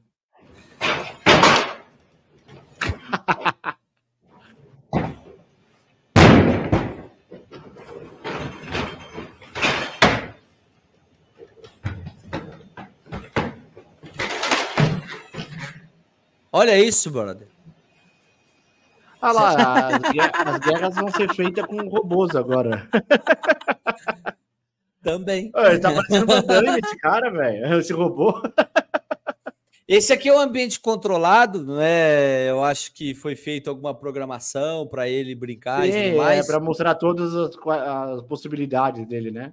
É, mas você vê, esse nem é tão humanoide quanto o que o, a gente tem visto a fabricação que está trabalhando nas fábricas, o do, eh, do Elon Musk e tudo mais, que tem uma, um aspecto mais humano, né? Uhum. Esse, esse, embora ainda já seja considerado humanoide, ele não tem um aspecto tão humano assim. Mas já é fantástico, cara. É só uma questão de. de, de... Tecnologia já está pronta. Então, eu acho que o Elon Musk às vezes dá esse tipo de declaração, o Vicente, que nem se falou, ah, é meio contraditório e tal, mas eu acho que é alertando dos perigos, tal, mesmo porque é uma responsabilidade civil que esses caras têm quanto liderança dessas empresas que utilizam e fabricam IA, né? E aí só Sim. pega aquele recorte e aí joga na matéria, né? Porque o Elon Musk, se ele soltar um peido, velho, os caras já vão falar. Esse tem um ponto, né? Se tá cheio de maconheiro aqui embaixo. O Elon Musk acendeu um baseado lá no programa do maluco, pronto. Né? As ações sobem, cara. É verdade. Então, é fato de que a gente sabe que inteligência artificial, robótica, ela representa um risco sério para a humanidade. O Harari vem falando muito dos inúteis, né? Os inúteis são aquelas pessoas que não têm mais espaço no mercado de trabalho. É, não vão ter emprego nem estudo, né?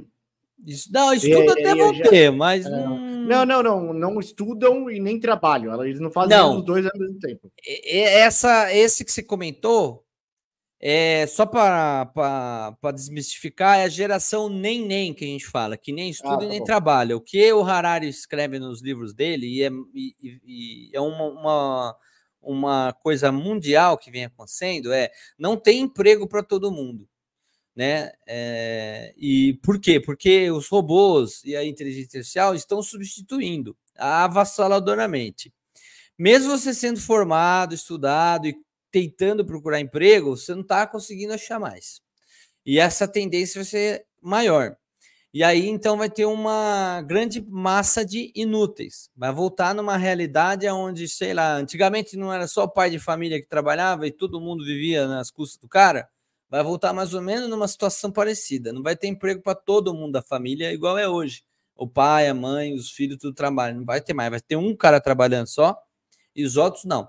Então a gente volta num aspecto de cara, vai fazer poesia, sei lá, fazer outras coisas da vida que não seja esporte, fazer outras coisas que não sejam relacionadas a trabalho.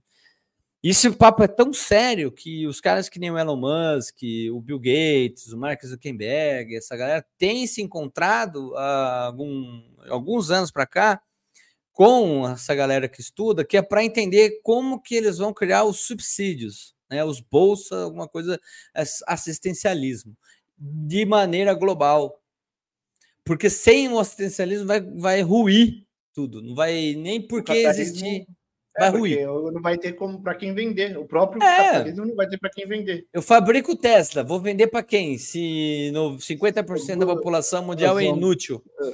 Está desempregada. É a uma- palavra inútil em português ela não soa tão bem, por causa que parece que é o cara que é vagabundo.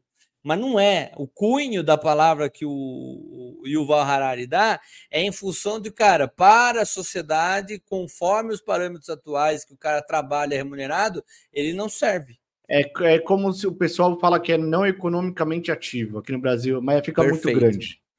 Perfeito. É, eu acho que ele, como ele escreve livros, se coloca uma palavra dessa, chama atenção, né? E vira Aham. um- uma, coisa de marketing também. Mas, cara, é isso, sabe? Se você pensar friamente, um jogador de futebol que ganha milhões, o que, que ele produz para a sociedade? Entretenimento. Um outro cara que joga bonito e tal, vou pagar bem menos, vai gerar o mesmo entretenimento. Então a gente valoriza, às vezes, as coisas humanas E é disso que eles estão tratando aqui. Vão, vão começar a valorizar coisas que humanos fazem, que só humanos acham engraçado e acham bonito, porque é um humano que está fazendo. E o cara, de fato, não vai fazer nada para a sociedade que seja relativo ao igual a gente, a gente tinha com a Revolução Industrial, que a gente, o cara que opera a máquina e tal, não tem mais. É máquina trabalhando para nós enquanto a gente vive. E aí, como é que se sustenta todo esse mercado, né? Dinheiro, capitalismo e tal. Então, é com assistencialismo. E é um soco na barriga da galera liberal, né? Não, ao Deixa- contrário, né? Estômago.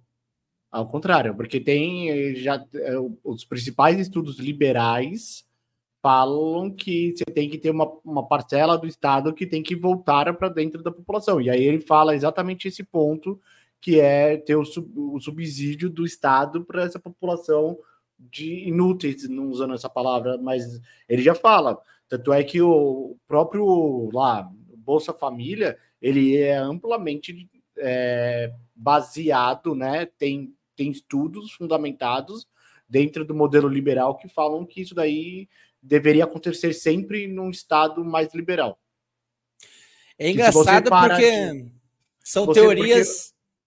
É, aí que a gente vai entrar na, na, naqueles caras. Puta, não vou lembrar os nomes, tá? Aqui, depois eu pesquiso mostro os nomes. Mas aqueles caras mais liberais, mais clássicos, os primeiros liberais, eles falam que é o seguinte: quando eu começo a diminuir o Estado, eu começo a ter um poder, que, uma grana que está ali, que eu não preciso mais. Imagina o seguinte: o orçamento do Estado lá é de 100 bilhões ano, Estado brasileiro, não, não sei se é esse número, mas imagina que é. Aí eu diminuí, eu enxuguei minha folha, enxuguei e tal, não sei o que, não, é, é. pô, eu tenho 50 bilhões aqui, que eu continuo arrecadando. Eu até arrecadei, passei a arrecadar 150 bilhões por ano Sim, vão converter esses 50 aí para a sociedade. para a sociedade. isso. eu pego esse valor, como eu enxuguei a máquina pública, eu parei de juros, blá blá blá blá, blá tá sobrando grana. Eu tenho que pegar essa grana e voltar para a população. Boa parte dos estudos, que é engraçado dizer isso, né? Mas boa parte dos estudos que a gente tem no próprio os conceitos dos liberais até clássicos vieram do próprio marxismo, do Marx, que ele foi um dos caras que mais estudou o capitalismo. É, e hoje em dia tem umas ideias diferentes aí que a galera acha que é tudo tem uma galera tal. que É. tem uma galera mais, mais, mais orientado à direita que eles não leem, eles não pro- propõem essa parte. Mas o cara que é liberal lá, que sei lá, um social-democrata nos Estados Unidos, que é um cara mais liberal. observa tanto no isso. Ele observa isso. Eu esqueci o nome dos caras clássicos lá. Que eles falam que é, é com Z. Bom, enfim. Mas vamos lá, então. Numa realidade aonde a gente tem é, um país que ele já está habituado a trabalhar com assistencialismo em níveis até ruins para a luz da ótica democrática.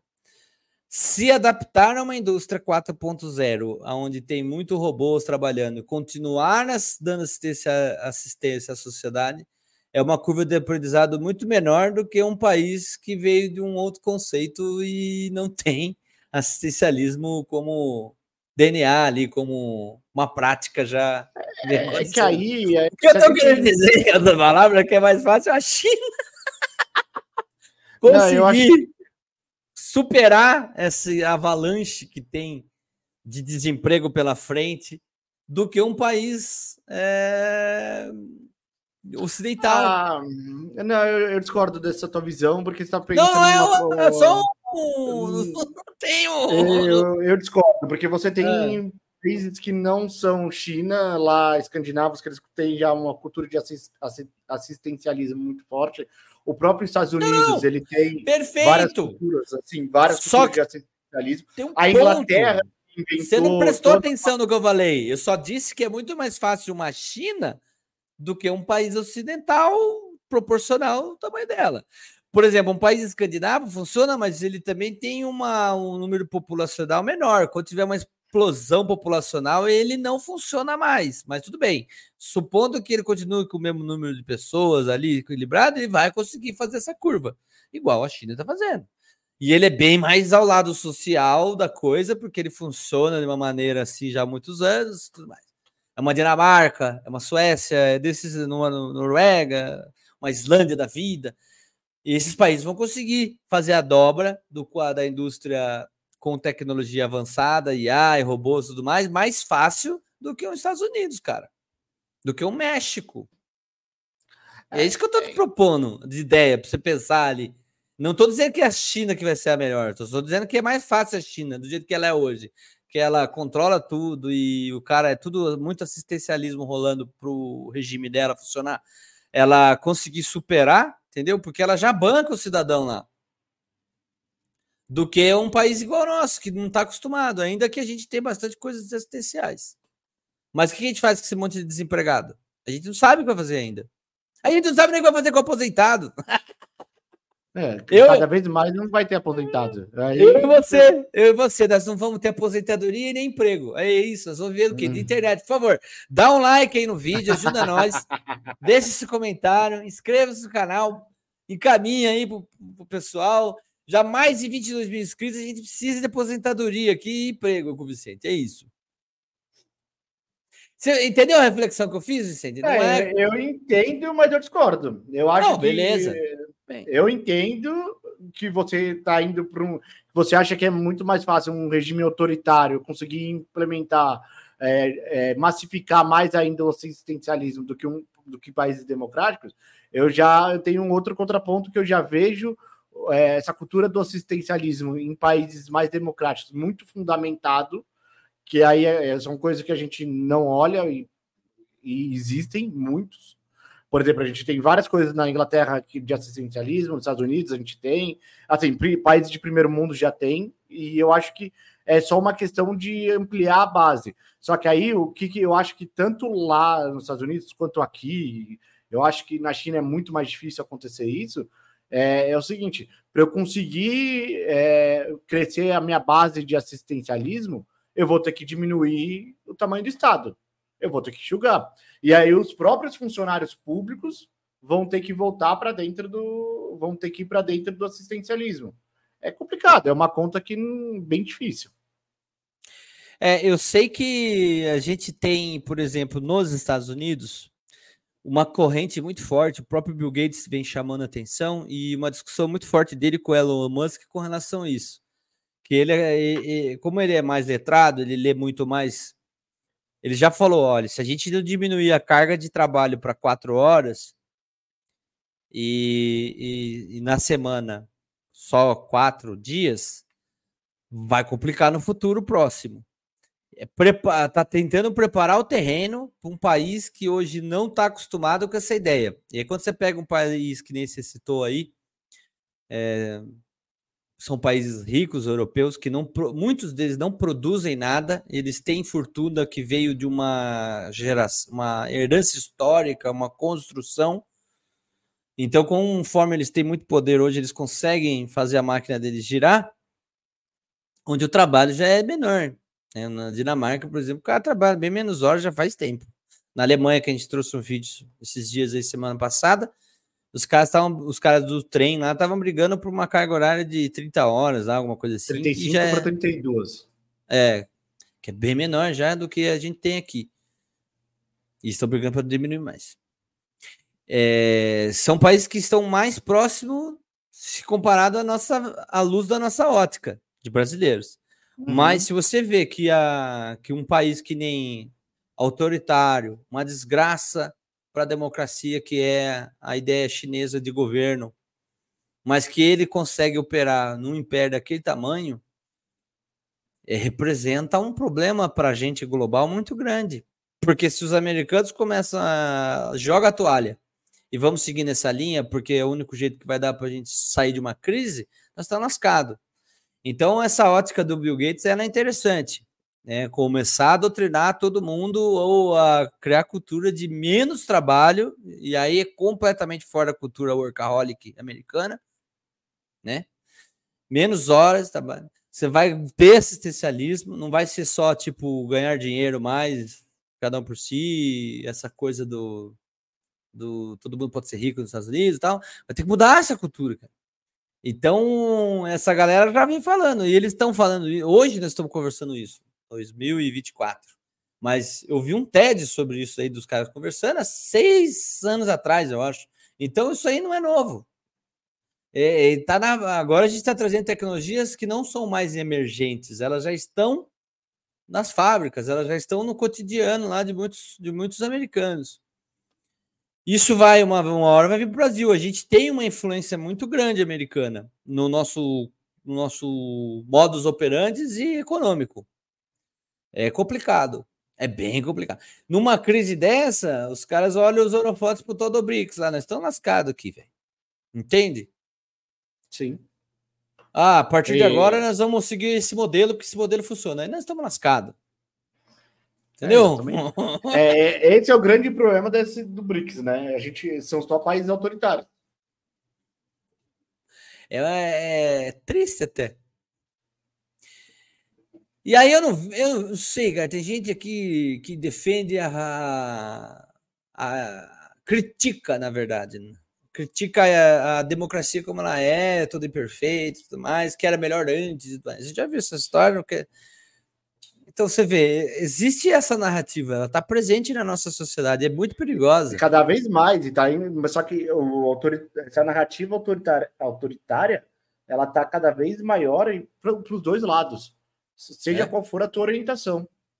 E, e, Tanto petista quanto os bolsonaristas. É isso que você está falando. É, é isso que eu estou falando. Os dois extremos defendem que tenha uma. Regimes autoritários. Eles defendem regimes autoritários. É exatamente isso. Porque um enxerga isso. que ah, o exército, o capitão tal, tá, podia comandar, punho de ferro, e o outro defende que o, que o Estado tem que, o Estado, tem que tomar o país, rédeas, tem que tomar as rédeas e tal. Quando você vê o é discursinho... Isso, cara, é por isso que, por isso que eu, é, eu não gosto desse quando o pessoal começa a pregar que, tipo, ah, a China é o modelo a ser seguido. Cara, foi mal, velho. Mas a China não é modelo a ser seguido para bosta nenhuma. Que me perdoem os chineses, assim, eh, se você é um cara que preza a democracia, falando assim para mim, ah, não, mas o modelo capitalista da China lá é o modelo a ser seguido. Velho, você tá falando uma. tá sendo contraditório com o teu pensamento. Que tá é. tá falando, ah, eu aceito, de... eu aceito que não seja democrático por conta disso. Não, eu sou um cara democrático. Hum. E dentro da democracia, o capitalismo é o menos pior. Só que você tá citando o TED aí, tá citando o TED aí de seis anos atrás, você vê que o pessoal tá começando a visualizar coisas, né? Começando o modo de dizer, é, tá começando a visualizar coisas que é o seguinte, cara, o capitalismo ele tá começando a ruir de dentro. E, só que é um processo que vai demorar, não é um processo tipo, ah, daqui. Putz, quanto tempo você viu, sei lá, o socialismo demorou para ruir de dentro? E parece que está acontecendo isso.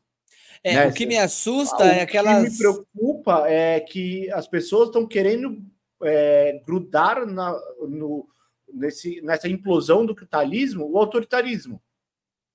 É isso que o pessoal está querendo fazer. Sim.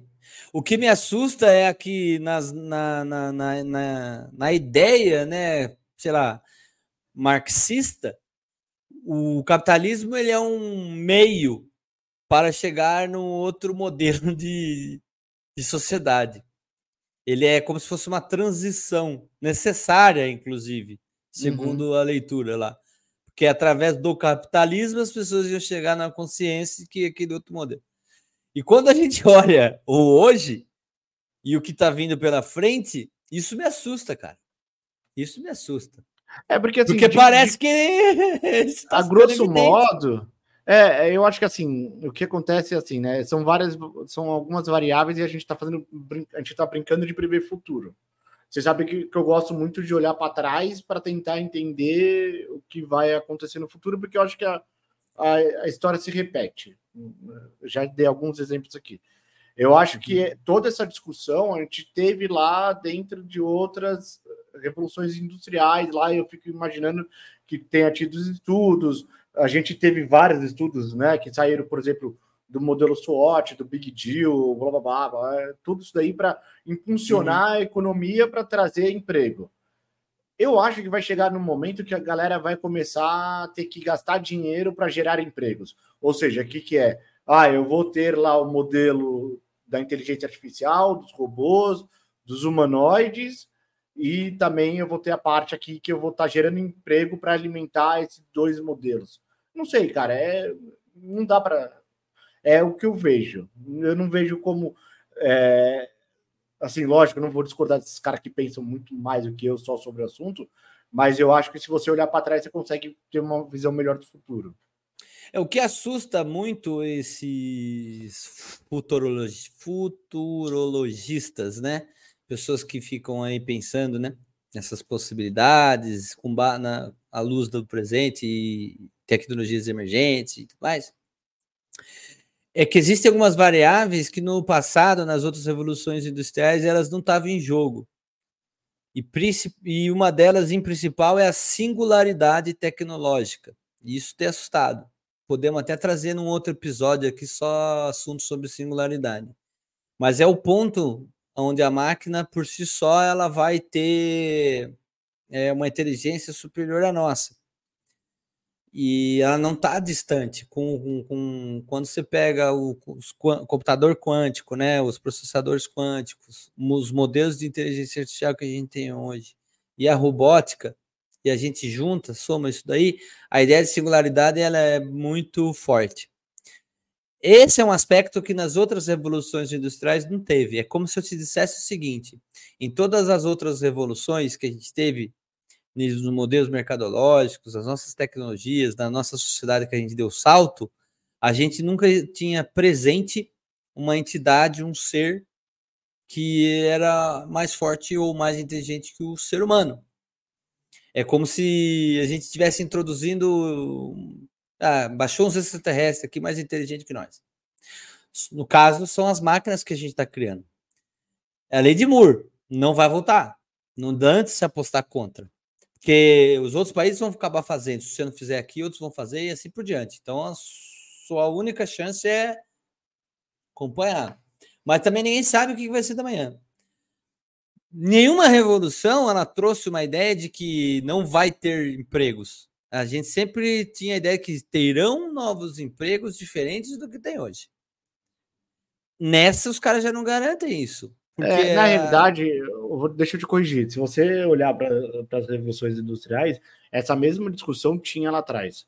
Ah, os empregos vão acabar. Se você olhar, depois a gente pode até trazer, eu te trago livros aqui, que eles tinham essa discussão. Era o mesmo fator. Os empregos vão acabar. Lógico que essa, essa Mas singularidade... essa narrativa não era Beleza. feita. Tudo bem. É, era uma mas- discussão da massa, velho. Era uma discussão Mas do não, cara que mas era um- fabricava a roda, que achava que a roda dele ia ser melhor, ser É uma artesanal. discussão- é uma discussão dos caras que eram tecnológicos da época moderna. Tipo, ó, eu tô colocando uma máquina, antes, sei lá, eu precisava de 10 caras para fabricar roda. Tô te dando um exemplo idiota. Bom, Tá bom? Aí... eu entendi o teu ponto, não precisa explicar de novo, eu entendi. É, sempre teve essa conversa. Essa é a ideia que você está trazendo. Então você Sempre acredita que. que, assim, eu acho que de alguma maneira as coisas acabam a roda girando, né? Não usando o exemplo da roda de novo, mas assim, as coisas vão se adaptando Tá bom. e vai. Você estando certo na sua visão, que ela é potencialmente, se você olhar o passado, a gente vai ter. A gente pode trazer para nossa realidade. Então, o quanto nós, quanto brasileiros, estamos preparados para isso? Zero. Aí a, aí a vaca Aí torce o fudeu. rabo. Aí fudeu.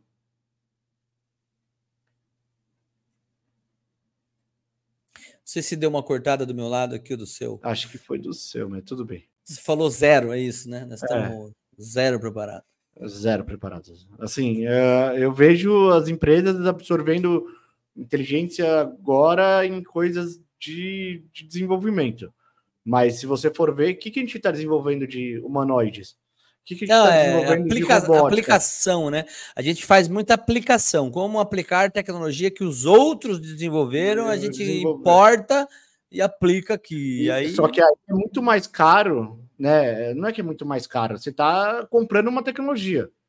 É, você, né? não, você não tem um parque industrial fabricando aqui para dar Não emprego tem, e nada. não- é não aí.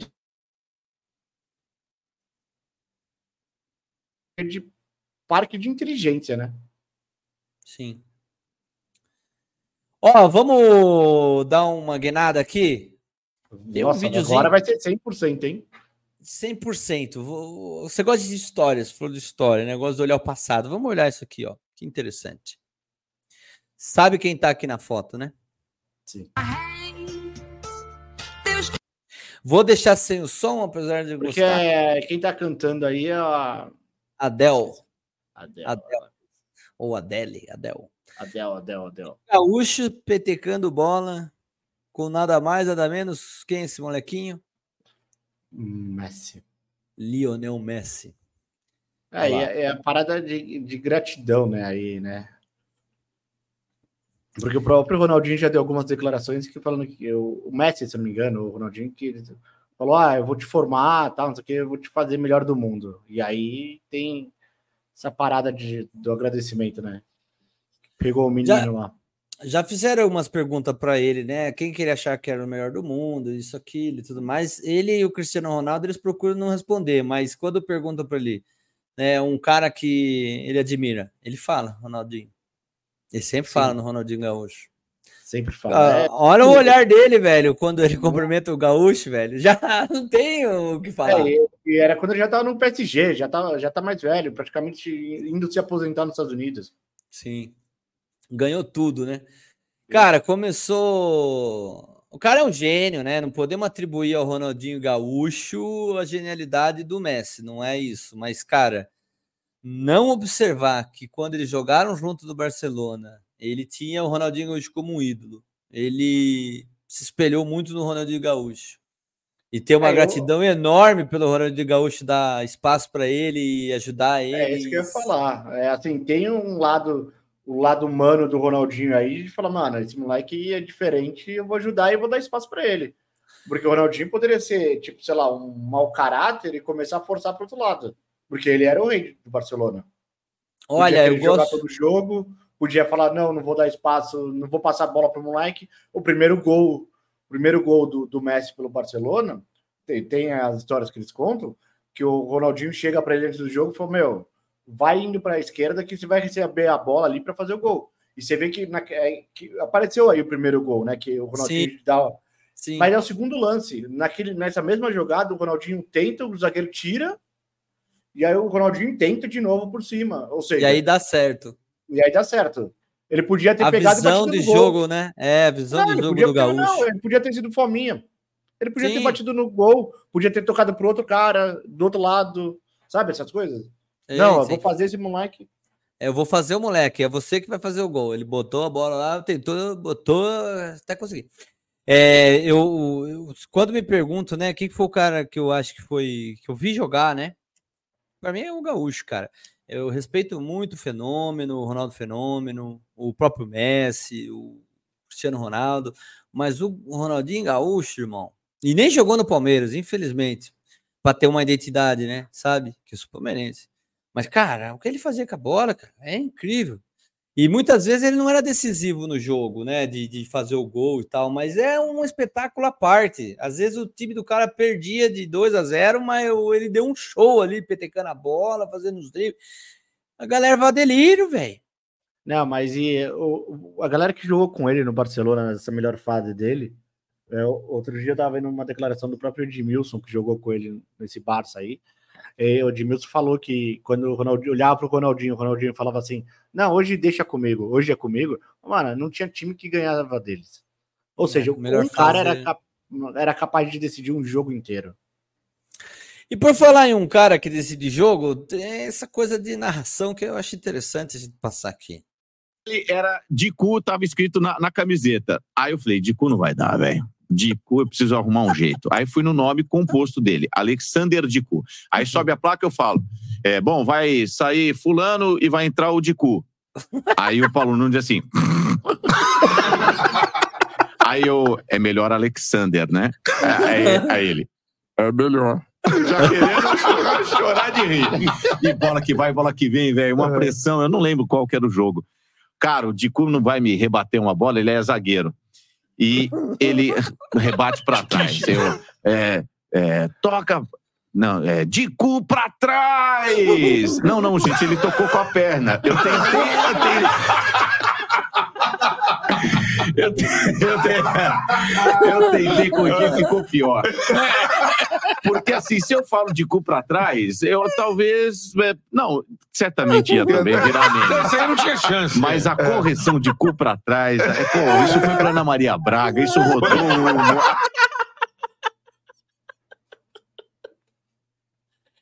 Tem como substituir um narrador por inteligência artificial?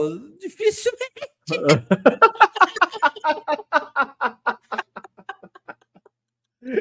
É, Imagina, o narrador, a inteligência artificial ia ficar falando um monte o tempo inteiro, de cu na bola. Irmão. Ó, chega, chega de conversa por hoje. Bora curtir o carnaval. Uma hora e 45 aqui, a gente discutindo no Vamos, carnaval. vamos carnaval agora. Vamos, É, não, agora já deu horário já. Já, Começamos já. às 8, já são quase 10 horas da noite. É isso, é, É. horário de ir pra rua, pro bloco de carnaval. É isso. Tá bom? Ô, Vicente, um beijo no coração. Obrigado por mais um, um episódio do Audiobar aqui. Fascinante sobre technology. Bom, nosso forte agradeço. hoje. Hoje fomos só na, na nossa veia aí. Só É. fazendo exercício de futurologia. Vamos ver que daqui a 50 anos a gente descobre quem estava certo.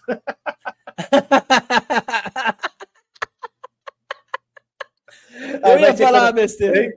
Aí, aí- aí vai ser quando os vídeos vão bombar, viralizar, né? Nossa. Pô, pós-mortem, né? O cara ficou famoso depois de morto. Puta que pariu, aí é difícil. Vicente Ó, um Van beijo. Gogh.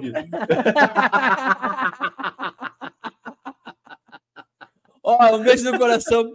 Vamos curtir o carnaval. Tchau.